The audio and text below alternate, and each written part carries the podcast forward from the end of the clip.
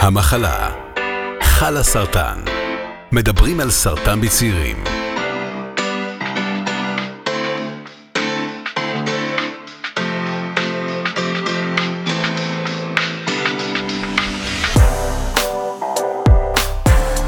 אז שלום לכולם ולכולן וברוכים הבאים לפודקאסט המחלה שלך לסרטן. אני ענת שפירא, אני בת 41, אני אימא, בת זוג, אה, עצמאית ועוד כל מיני טייטלים וגם מחלימה מסרטן, כי היה לי הרבה מאוד מזל, ולשמחתי כשסרטן שלי התגלה, הוא התגלה בשלב מוקדם, אה, הייתי עם סרטן שד סטייג' 2, ובעצם הטיפולים גם היו מאוד מאוד אפקטיביים, ועברתי, יחסית, הפרוגנוזה שלי הייתה טובה, עברתי לכיוון אה, ההחלמה אחרי שנה וחצי של טיפולים, ובעצם אה, הכל היה לפי הספר.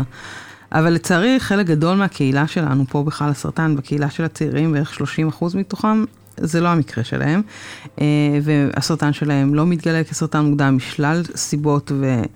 אה, משלל סיבות, והם או מגלים את הסרטן שלהם מאוחר, או שהטיפולים הם לא אפקטיביים מספיק, והם מוצאים את עצמם בסרטן מתקדם, ולפעמים במצבים שקצת יותר מתקרבים למוות, ומוות כמובן. אה, והיום אנחנו, אני נמצאת פה לבד בעצם, יעלה על הקו בקרוב אה, דוקטור רוני צבר, כדי שנוכל לדבר בעצם על השלבים המאוחרים יותר, על השלב שבו נגמרים הטיפולים, ובעצם המטופלים עוברים למצב של הוספיס בית. אז שלום, דוקטור רוני צבר. שלום וברכה. מצבר רפואה. אני אשמח אם תוכל קצת להסביר בעצם מה זה צבר רפואה. בשמחה. אז קודם כל, אה, אה, כמו שאמר קוראים לי רוני, ואני רופא, אה, ואני מייסד והמנהל הרפואי של צבא רפואה, שהוקמה בשנת 2005, ואני אגיד רק שגם אני הוצאתי ספר השנה בהצעת עם עובד, שנקרא בין, בין החלמה לריפוי, עם מסע ברפואה פליאטיבית. וצבא רפואה הוא מערך אשפוז הבית. הגדול בארץ והגדול מסוגו בעולם. שבו אנחנו מאפשרים לאנשים שאמורים להיות במסגרת אשפוזית לקבל טיפול אה, במסגרת הבית שלהם.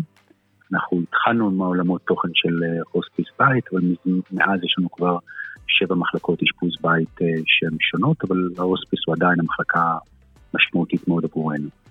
האם טיפול, טיפולים אונקולוגיים באופן כללי, זו שאלה שהיא קצת מחוץ לגריד של הפרק שלנו, אבל טיפולים אונקולוגיים באופן כללי הולכים לכיוון של טיפולי בית? שאלה מעולה, ויש מקומות בודדים בעולם שהתשובה היא כן. אנחנו דוחפים מאוד לכיוון הזה שגם בארץ אפשר יהיה להתחיל לקבל חלק מהליווי האונקולוגי הפעיל במסגרת הבית, בין אם זה אומר הכנה לקראת טיפולים, בין אם זה אומר הטיפולים עצמם.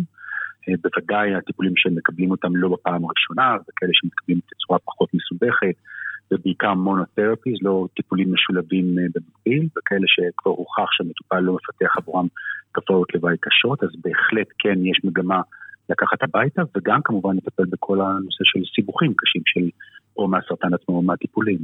אוקיי, okay. אה, אז uh, האמת שזה יכול להיות, אני חושבת שלהיות מטופל בבית החולים, יש איזה אפקט גדול, יש בעולם הרבה מאוד גישות שונות לטיפול בסרטן, בבית החולים, במרכזי סרטן יהודיים, טיפולי בית וכדומה, ואני חושבת שזה דווקא נושא מאוד מעניין, ואני מקווה שעולם האונקולוגיה יגיע אליו, כי אני חושבת שיש פה בנפיט מאוד מאוד גדול למטופלים, ללהיות מטופלים בסביבה הטבעית. הוא בטוח יגיע לשם, נכון. זה בטוח יגיע לשם, כי כל הכוחות מושכים לשם, זו גם רפואה אנושית יותר, אה, לפחות מאפשרת בחירה, בוא נגיד ככה. אה, זה גם רפואה שהוכיחה שהמרחב הביתי הוא בטוח בהרבה מובנים, פחות מחלות זיהומיות, פחות סיבוכים, פחות טעויות שנעשות, כי מדובר תמיד באדם אחד בודד בביתו, ולא אה, מספר אנשים בחדר שאפשר לטעות ביניהם. אה, וגם צריך להגיד את הדברים על השולחן, גם כלכלית, זה הציר הרפואי שהוא נכון, כלומר פחות יקר לטפל באנשים בביתם. אז איך בעצם, אני, אני אחזיר אותנו בכוונה עוד פעם לנושא העיקרי שאנחנו מדברים עליו. איך מחליטים בעצם, האם אני יכול להיות מטופל בבית, לא יכול להיות מטופל בבית, אה, ובמיוחד בשלבים שהם לקראת סוף חיים, אם אנחנו מדברים על הוספיס, אה, איך בעצם מתבצעת ההחלטה? אז ההחלטה היא אף פעם לא החלטה אה, רפואית. כלומר, אין אף פעם מישהו שהוא חולה מדי קלינית להיות מטופל בבית, בקונטקסט של הוספיס כמובן. ולכן ההחלטה היא בסופו של דבר עניין של בחירה, מי אני כמטופל, איפה אני מרגיש יותר בטוח ויותר נוח, לא פחות חשוב מזה, ואפשר אפילו לומר יותר חשוב מזה, מהן מערכות התמיכה שלי. כי באופן טבעי, ככל שאני עובר לטיפול, שהבית הופך להיות מרכז הטיפול המרכזי עבורי, בעצם הטיפול נשען בהרבה מאוד על מעגלי התמיכה הקודמים שלי, בין אם זה בני משפחה, חברים, קהילה, או טיפול קנוי, כמו עובדים זרים. מה, מה הכוונה, אה, כאילו, מה, מה זאת אומרת אה, עובר לטיפול, לטיפול בית? זה אומר שגם כשאנחנו נכנסים כצוות אה, אה, רב מקצועי של אה, רופאה, אחות, עובדת סוציאלית וזמינים 24/7 ומגיעים גם לביקורים סדירים וגם לביקורים דחופים, בסופו של דבר אנחנו הצוות המטפל בצוות המטפל. כלומר, מי שנמצא שם 24/7, מי שעוזר להאכיל ולפלח, ואם צריך להחליף, ונותן את התרופות באופן קבוע, ונותן תרופות להקת ב-SRS, הם בסופו של דבר מי שנמצאים שם כל הזמן, שהם בני המשפחה, חברים, קהילה או עזרה קנויה, הם לא הצוות שלנו. אוקיי, okay. וזה בעצם, אני, אני מתכוונת יותר מהנקודה הראשונית בעצם, מה קורה למטופל? המטופל עובר את הטיפולים, הם לא מצליחים, אה, יש הישנות, זאת אומרת, יש את מסלול ואת חוויית המטופל שהוא עובר אה, בבית החולים, ואז הוא נשלח. אוקיי. לביתו, איך זה, איך זה עובד בעצם? אוקיי. אז, אז קודם כל אני רק אגיד משהו לגבי התחום הזה של הרפואה שבה ההוספיס נמצא במסגרתו, שזה עולם הטיפול הפליאטיבי, אה, שבכלל עוסק בשיפור איכות ונוחות החיים של מי שמתמודדים עם מחלות שפוגעות באיכות החיים וגם צפויות אולי לקצר את החיים של אנשים. כלומר זה בכלל על רצף של טיפול שלם, והיום בישראל לא משנה, מקבלים את הטיפול האונקולוגי שלהם, אה, מכיוון שזו תוכנית שעוסקת באונקולוגיה, אבל לא משנה איפה מקבלים את הטיפול האונקולוגי, הם אמורים להיות גם בחשיפה לאנשים שההתמחות המקצועית שלהם היא רפואה פליאטיבית. כלומר, מי שאומרים לא רק עוסקים בניסיון לעצור או אפילו להפוך את התקדמות המחלה, אלא עסוקים אך ורק בשיפור איכות ונוחות החיים. וזה לא רלוונטי רק לסוף המחלה בעצם, לשלב סוף החיים, זה דבר שיכול להיות... ממש. אוקיי. נכון מאוד. לא רק יכול להיות, נכון שיהיה. וזה כבר עניין של איזה מרכז רפואי זה בארץ וכמה הוא מתקדם בזה, אבל, אבל מבחינת נוהלי משרד הבריאות והחוק בישראל, כל מטופל שמתמודד עם מחלת סרטן במרכז רפואי, אמורה להיות לו גישה גם לליווי פליאטיבי. אני, אני חושבת שיש אה, טאבו נורא גדול, שטיפול פליאטיבי אנחנו תופסים אותו כמשהו שקשור לסוף חיים, והוא לאו דווקא קשור לזה. לכן אני בכוונה מדגיש את זה. כן. שזה, שהטיפול בסוף החיים הוא חלק מהרצף הטיפולי.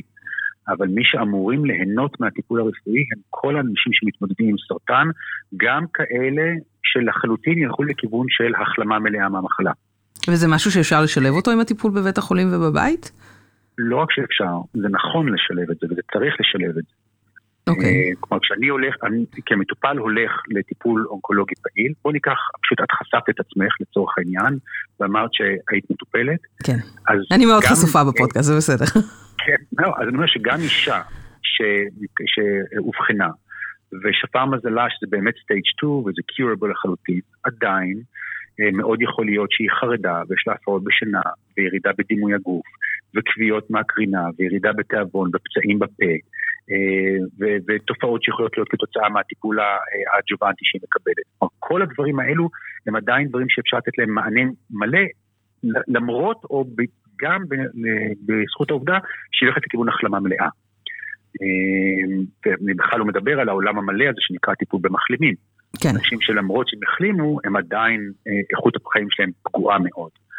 אז, אז הוספיס הוא רק חלק מרצף הטיפול שאכן מיועד לאנשים שבהן אין, אין יותר צפי להחלמה, ובעצם אנחנו מדברים אך ורק על את הזמן שנותר אה, למקום שבו איכות החיים, החיים היא מרבית, ומאפשרים תהליכים של אה, סגירת מעגלים, פרדות, הגשמת משאלות, ולעשות את הכל ברמה כזאת שלפחות התסמינים הגופניים והרגשיים יהיו בשליטה המרבית שניתן להגיע אליהם.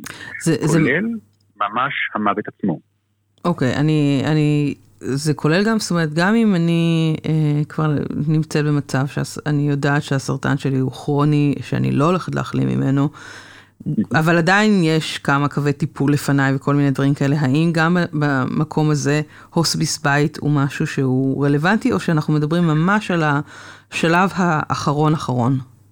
אז לשמחתנו, קופות החולים שהן מממנות השירות הזה, אנחנו, כל השירות שלנו ניתן בכל הארץ לאנשים שמתמודדים בכל הגילאים, וזה לחלוטין במימון מלא של קופות החולים, אין שום השתתפות של, של, של אה, ביטוחים או מה שזה לא יהיה. Mm-hmm. אז הקופות כבר לפני תקופה משמעותית הכירו בעובדה שגם אנשים שמקבלים עדיין טיפול פעיל בסרטן, אה, יכולים כבר לקבל טיפול פליאטיבי מאוד אינטנסיבי במסגרת יחידות הוספיס בית. מה שחשוב אבל להדגיש, זה יותר לא הטיפול שאדם מקבל, אלא מה מטרת הטיפול. אולי פה זו נקודת המפתח המרכזית ביותר. כלומר, אם אדם מקבל טיפול אונקולוגי פעיל, אבל הוא מודע לזה שמטרת הטיפול היא כבר לא להביא למצב שהוא יהיה בקיור, אלא גם הטיפול עצמו נועד במקרה הטוב אה, לעצור את התקדמות המחלה, או במקרה הסביר יותר להקל על התסמינים שלו, הוא בפירוש מועמד לטיפול במסגרת הוספיס בית. אם מטופל רואה את עצמו עדיין מועמד לטיפול שבו הוא אה, יכול להביא למצב שהוא יחלים ממחלתו, כלומר המחלה בעצם תיעלם, אופרטיבית פחות נכון שהוא יגיע לטיפול בהוספיס בית מכיוון שהשירות לא יתאים. זה קצת כמו לבקש ממישהו שהולך לעבור ניתוח אורתופדי שיתאשפז במחלקה פנימית, זה פשוט לא המחלקה הנכונה עבורו. Okay. אוקיי. כי ברגע שבן אדם הולך למסלול שהשאיפה שלו היא הארכת החיים, אז בהגדרה אה, כל סיבוך, כל אה, בעיה, כל סימן שאלה, הוא רוצה להיות במקום שבו הוא מרגיש שהיה ויקרה משהו לא בסדר, אפשר יהיה להאריך את חייו. בבית זה לא המרחב הנכון שמאפשר את זה. אוקיי. Okay. אבל אני רוצה לחדד את הנקודה, כלומר גם אנשים שמתמודדים עכשיו יודעים שהצורך שלהם מאוד מאוד מתקדם, וכנראה בסיכוי מאוד גבוה צפוי אה, אה, לקצר את חייהם, אבל הם עדיין בוחרים לקבל טיפול אונקולוגי פעיל מתוך שאיפה לנסות ולהקט ולנסות אה, ולדחות את, את הקץ, או אפילו נותנים את זה למשל כמו קרינה אה, לעצמות, לטיפול בכאב, בגרורות, ללא כל ספק מועמדים להיות במסגרת של אה, הוספיס בית. ואיך, ואיך בעצם הם מתחילים, אה, אחד, איזה טיפולים אה, אפשר להציע להם במסגרת של הוספיס בית, ומהצד השני, איך בעצם מתחילים את התהליך הזה? הם פונים לקופת חולים, איך בעצם מניעים את הדבר הזה? אוקיי, okay, אז אני אלך רגע קודם לשאלה השנייה, שזה הצד היותר אדמיניסטרטיבי נכון. בירוקרטי. אמ, לא משנה אם פונים לרופא המשפחה או לרופא הרופאה האונקולוגית שלכם, אמ, הם אלה שיפנו אתכם אה, אה, ליחידות הטיפול של הקופה, ומשם בעצם הקופה מפנה, או שהיא עושה את השירות הזה לבד, או שהיא מפנה אותם לספקים חיצוניים כמון, כמו בצבאות. אוקיי. בדרך כלל, אם אדם מקבל את הציר הטיפול המרכזי שלו עדיין במסגרת, אה, אה, לצורך העניין הוא מאושפז כרגע, אז מי שידאג לעשות את ההפניה זה נתיב במסגרת האשפוז. אם אדם מקבל את האשפוז, את הטיפול עדיין במסגרת של אה, אשפוז יום, אז את זה אפשר לעשות או דרך רופאת המשפחה, או דרך השירות הסוציאלי באשפוז יום במחלקה האונקולוגית. הם אלה שיודעים לפנות ל, ליחידות הממיינות בעצם רוני? זה, זה בצד ה... הם כן. יודעים לפנות, סליחה, נקטעת, הם יודעים לפנות ליחידות ה... הם יודעים לפנות לאותן יחידות ממיינות בקופת החולים. יש כמו יחידות ניטור כאלה, או כמו בקרה ושליטה בכל קופה, שיודעות להפנות את המטופל ליחידת ההוספיס הרלוונטית באזור.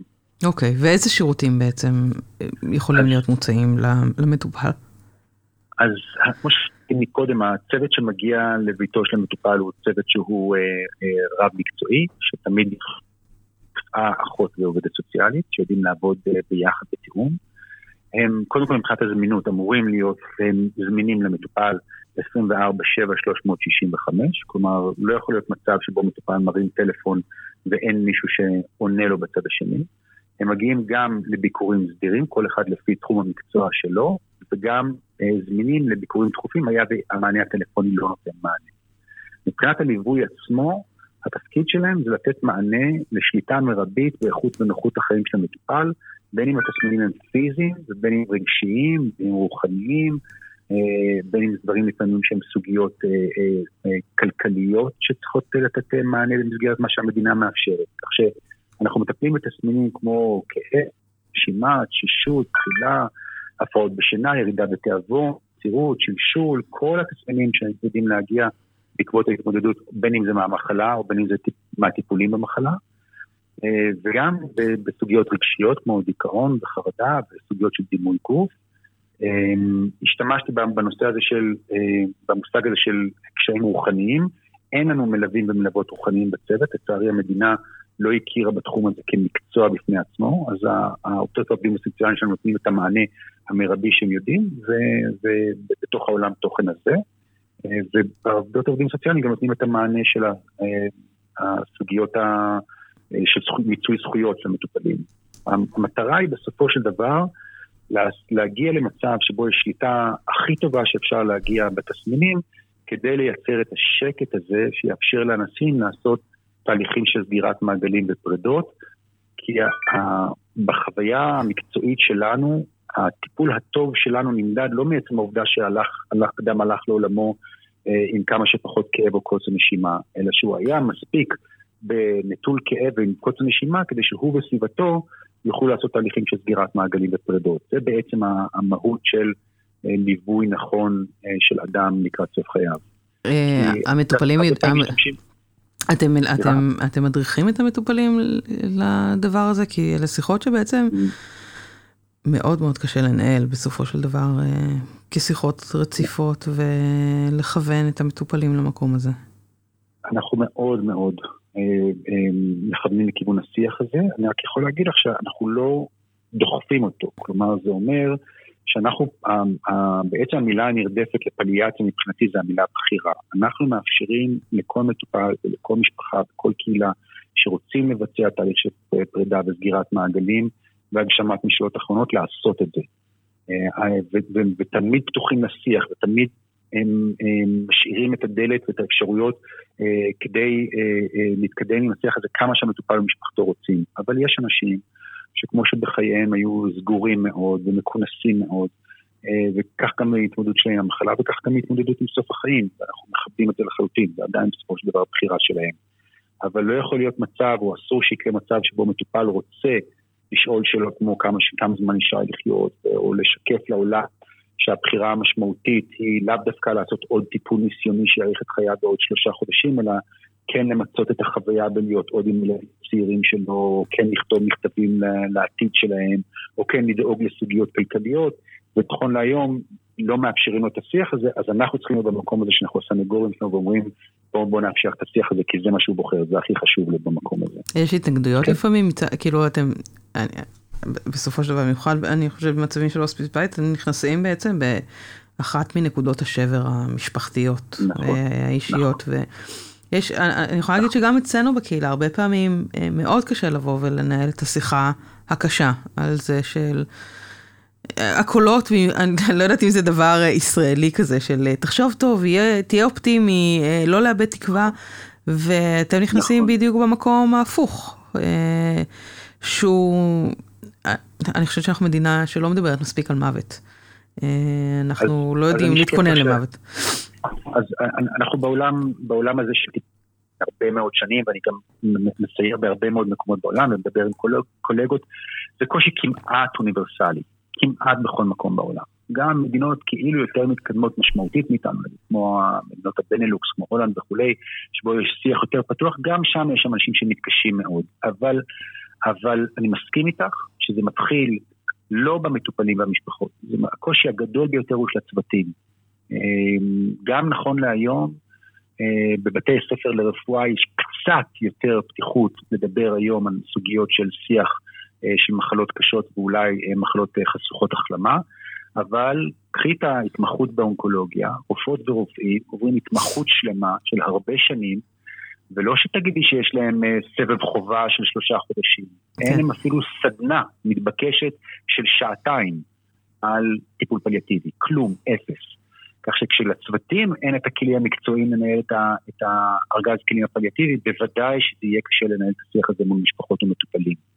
אבל עובדתית, אותם אה, רופאות ורופאים, ואחים ואחיות, ועובדים ועובדות סוציאליים, וכל הצוות הרב-מקצועי שנוגע במטופלים, כשהם כן פתוחים לשיח, הם רואים כמה המשפחות ומטופלים צמאים לדבר הזה. אז נכון, אנחנו מגיעים לסיטואציות שהן קשות, אני לא אומר שלא, בפירוש כן. בסופו של דבר, אנשים מתמודדים עם אובדן של אדם אהוב, אה, במיוחד שהם רואים אותו מתמודד עם מחלה אה, לאורך תקופה, וזה פוגע מאוד באיכות החיים שלו. אה, זה לא כל ספק סיטואציה קשה. אבל אנחנו כאנשי הוספיס נכנסים במקום שבו אנחנו לא עשינו את ההבחנה, לא היינו אחראים לטיפול עד כה, כלומר כביכול לעובדה שלא הייתה הצלחה בלעצור את המחלה. אנחנו נכנסים במקום שבו אנחנו אומרים בסדר, ככל הנראה יש פה הבנה או יש פה מציאות שבה המחלה הולכת לקצר את החיים של האדם באופן משמעותי. מה עושים מהנקודה הזו? והאפשרות שכן מאפשרים שיח וכן מאפשרים בחירה וכן מאפשרים לעשות בירת מעגלים ופרדות, עובדתית, למרות הקושי של התוכן הזה, אנחנו כמעט כל הזמן עטופים בהוויה של הכרת תודה מאוד גדולה של המשפחות והמטופלים. כך שהצורך הזה הוא מאוד מאוד מאוד גדול. אני, אני מסכימה, אני חושבת... אה, אני אשאל, כי יש לנו הרבה מאוד חברי קהילה שהם הורים צעירים בדרך כלל, אה, ואני אשאל קצת על התיווך בין החולה העומד למות אה, לבין המשפחה שלו, ואיזה כלים אפשר להציע לאותם חולים, אה, גם בהקשר של הילדים שלהם, של בני הזוג שלהם, של ההורים שלהם שהרבה פעמים חיים אחריהם.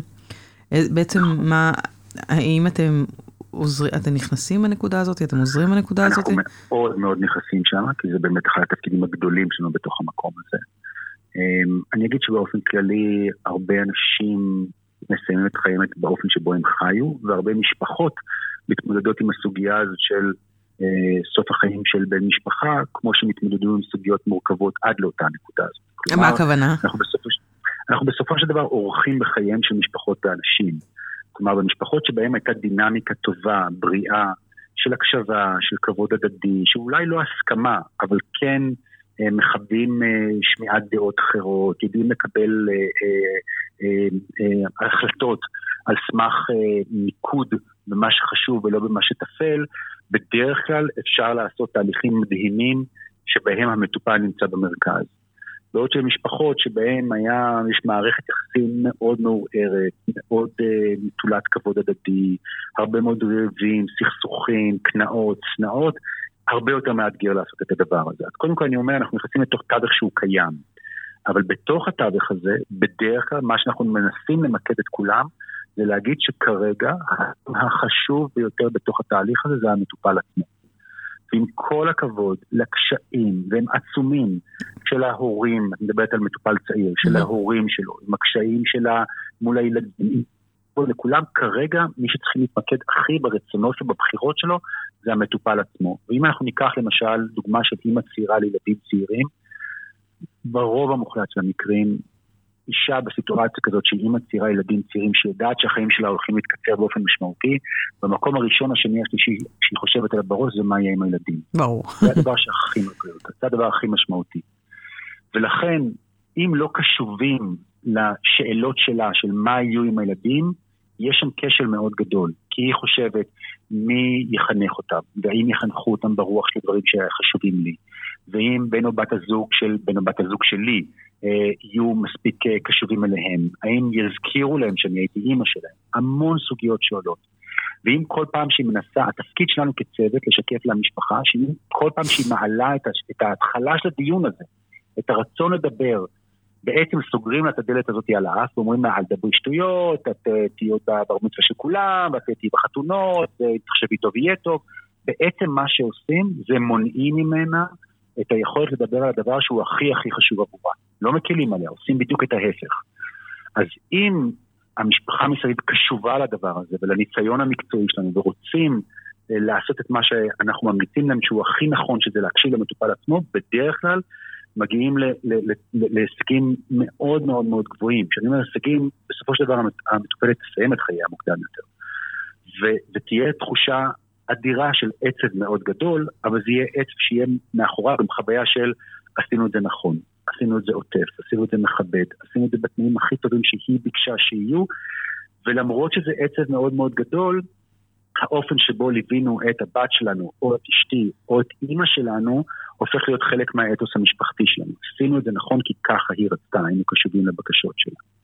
איזה עוד טיפים יש לך לעשות את זה נכון? אז, אז אני אגיד משהו לגבי נגיד על סוגיה של ילדים. היום, אה, מתוך הנחה שיש ילדים צעירים בבית, אז משפחות שבחרו מראש שזה בכלל לא אפשרות שאימא או אבא יסיימו את חייהם בבית בזמן של ילדים, אני מכבד את הבחירה הזאת. מראש סוגרים את האפשרות הזאת, אני, אני מקבל את זה. אבל מי ששואל אותנו, האם זו אפשרות, אני אומר שבפירוש כן, ואני משקף להם כמה דברים. אחד, היום בעזרת הטיפולים התרופתיים הקיימים, יש לנו יכולת ברמה מאוד מאוד גבוהה להבטיח שהילד או הילדה לא יהיו חשופים למראות קשים של ההורים שלהם. כלומר, אנחנו יודעים היום להגיע לרמת שליטה מאוד טובה של, של תסמינים בסך הכל. שתיים, יש תפקיד לילדים, גם כשהם מאוד צעירים, גם כשילדים בני שלוש, בוודאי גדולים מאלה, אפשר לתת להם תפקידים כחלק מהצוות המטפל באימא או אבא. ותפקיד זה אומר גם אם אתה ילד בן שלוש, אז לבוא כל יום ולספר איך היה בגן, או לשיר שיר קטן, או להיות אחראי על להחליף תמונה חדשה ליד המיטה של אבא או אימא.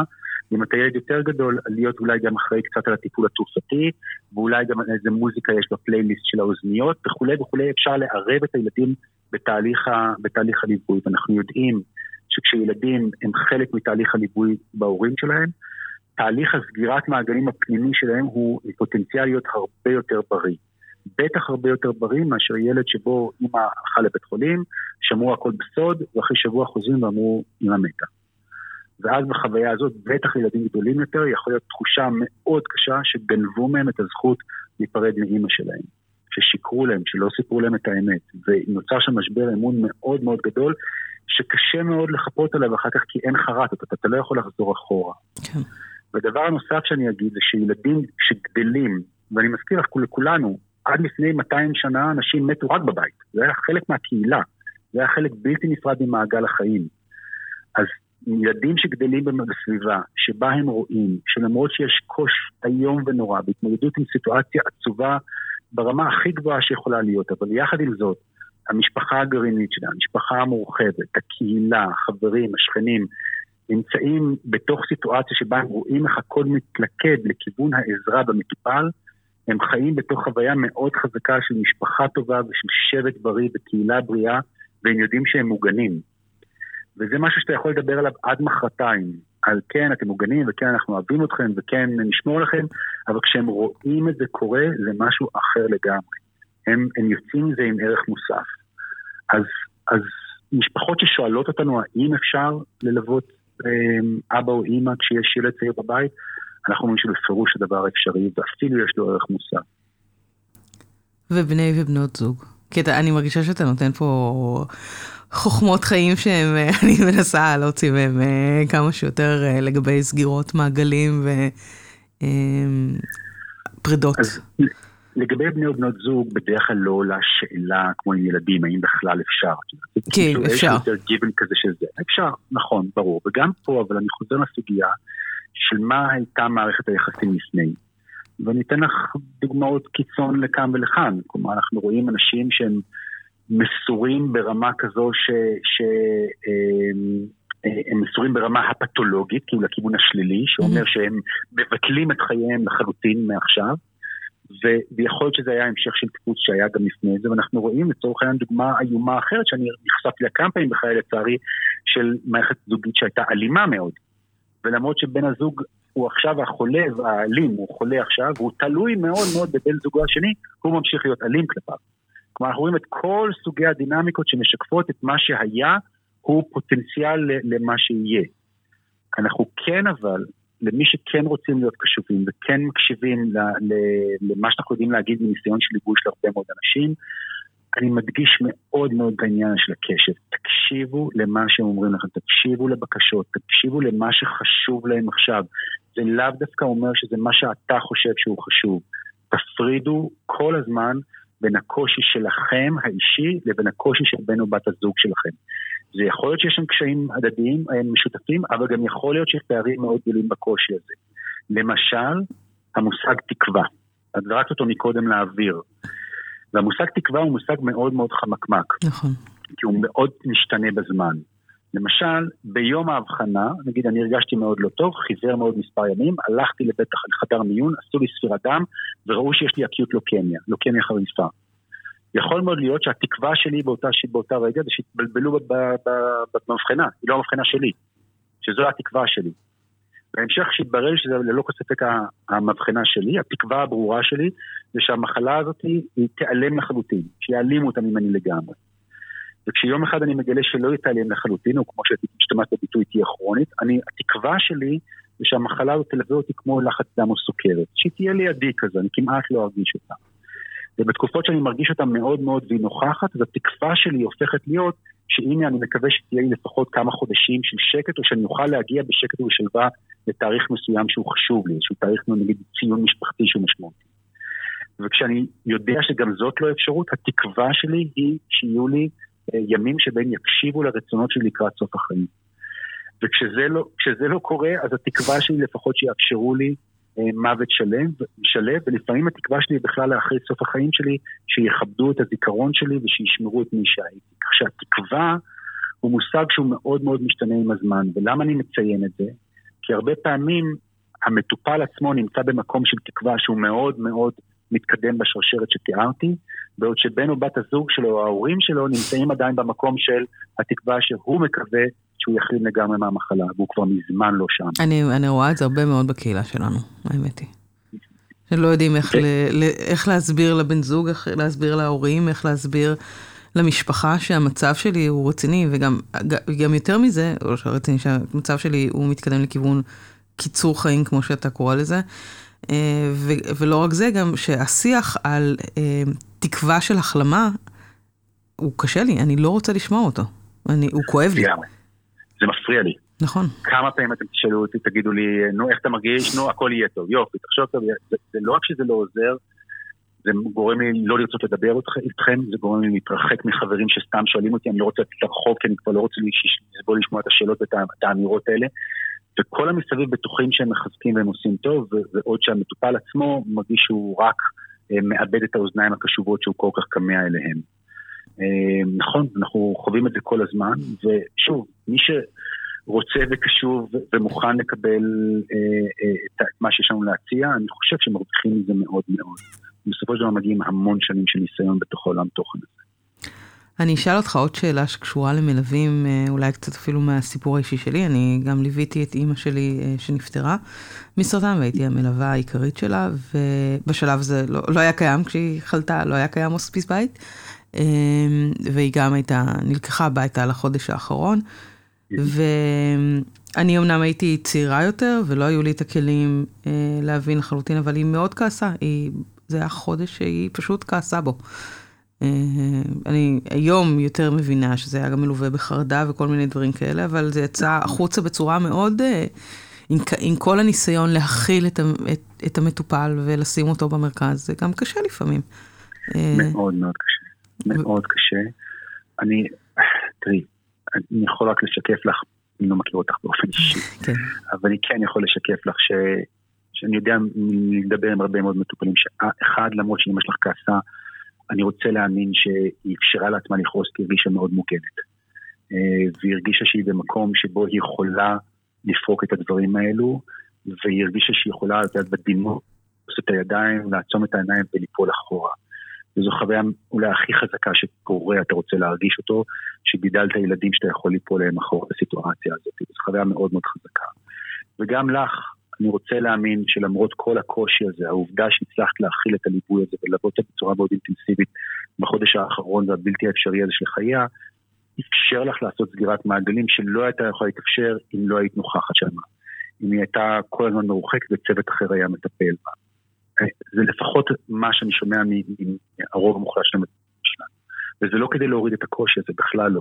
זה רק כדי להגיד לו שיש עוד דרכים אחרות להסתכל עליו. ואת עוד עשית תקופה שבעצם היית לבד לבד במערכה, לא היו לך כלים, לא קיבלת תמיכה, לא קיבלת סיוע, ואני יכול לשקף לך שבתקופות שבו מטופל כאוב מאוד, שהוא בקוצר נשימה, שהוא לא ישן טוב בגלל הכאב הזה הרבה מאוד ימים, שיש לו בחילות מאוד חזקות, או כמו שציינת בצדק, חרדות מאוד קשות, הם כועסים. נכון, זו תחושה מאוד טבעית. מאוד מאוד טבעית, ורק אני אומר שהיום לא צריך לעבור את המסע הזה לבד.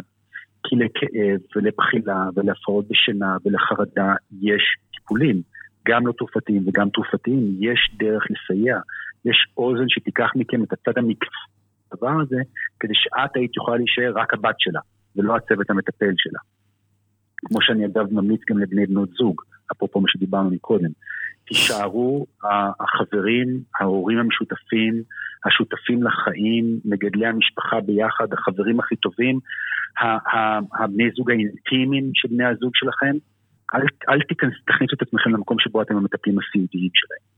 ת, תשמרו על המקום הזה שלכם, כי תישארו בתפקיד המקורי שבו נכנסתם למערכת הזוגית הזאת ביניכם. אז, אז אני רוצה להגיד שהכלים האלה שאנחנו מציעים אותם, הם כלים מאוד מאוד נכונים לכלל המערכת. כי אם אני אקח רגע את התפקיד הזה שהייתי בתור המטפלת העיקרית, הרי יש לזה כל כך הרבה היבטים. יש לזה את הצד של לספוג את הכעס, ואת הצד הטכני של להיות שם פיזית, ולתת משהו לאכול ולקלח ולשנות תנוחה ולהחליף חיתולים. ויש את כל הצד של ללכת לקופות החולים ולהביא מרשמים, ויש את הצד של לריב עם ביטוח לאומי, ויש את הצד של לקבוע תורים מול, מול אה, בתי חולים וכולי. יש המון אספקטים שקשורים בלהיות מטפל או מטפלת עיקריים, שבהם גם שם אנחנו יכולים לסייע, לחלק את, את העבודה, לחלק את הנטל, לעשות, לעזור ולעשות אה, טבלאות שמירה, אה, אה, טבלאות שליטה, ולשקף שהמטפל העיקרי הוא שחוק ולגרום לזה ששאר האנשים יאפשרו לטעון את הסוללות שלו. כלומר, גם פה יש המון המון מקום לצוות פליאטיבי מקצועי שיוכל לסייע. רוני, אני הקדשתי לנו הרבה מאוד זמן, ואני רוצה מאוד להודות לך, כי אני חושבת שהשיחה הזאת נתנה כל כך הרבה כלים, וגם אה, אני חושבת שהידע, אתה לא הבן אדם הראשון שאני מדברת איתו מתוך צבא רפואה, אה, או בכלל מהצד הפליאטיבי והידע שיש לאנשי מקצוע בתחום הזה ובליווי אה, מוות. הוא... אין שני לו, והוא מתמלל ועוזר לקבל כלים. להתמודדות מיטבית עם השלב הקשה והכואב הזה. אה, אז אני רוצה להודות לך גם על כל העשייה הזאת וגם על הזמן שהקדשת לנו לשיחה הזאת. אה, תודה רבה, ואני ברשותך רוצה להגיד שני דברים. אחד, כן. אני רוצה שוב לציין את הספר שדיברתי עליו בהתחלה, כי הוא חשוב לי, כי אני חושב שהוא באמת ארגז כלים ענק אה, למטופלים ומשפחות, הוא נקרא בין החלמה לריפוי, מסע ברפואה הפליאטיבית, וזה כל חנויות הספרים זה של עם עובד. הדבר השני, זה ש... אני חושב שאולי האמירה שמסכמת הרבה ממה שדיברנו זה שאין דבר כזה, או לא צריכה להיות דבר כזה מחלה חשוכת מרפא. יש ללא כל ספק מחלות שהן חשוכות החלמה, שאנחנו לא יכולים לעצור את התקדמות המחלה, אבל בהינתן שאדם מתמודד עם מחלה שצפויה לקצר את חייו, אין סיבה בעולם שלא יהיה לו הזדמנות לעבור תהליך ריפוי מאוד מאוד משמעותי של סגירת מעגלים ופרדות. אני חושבת שזה נקודה מסוימת, מצוינת לסיים איתה, כי היא באמת מאוד מאוד חשובה. תודה רבה, רוני. אה, תודה רבה לכם. אז uh, אני הייתי ענת, ואם יש לכם עוד שאלות ונושאים לדבר איתם uh, בהקשר הזה, uh, אנחנו פה בעמוד הפייסבוק ובאינסטגרם, ואתם מוכנים לפנות אלינו, uh, ובמידת הצורך כמובן גם לצבא רפואה. תודה רבה, ולסגירת מעגלים בריאה. תודה.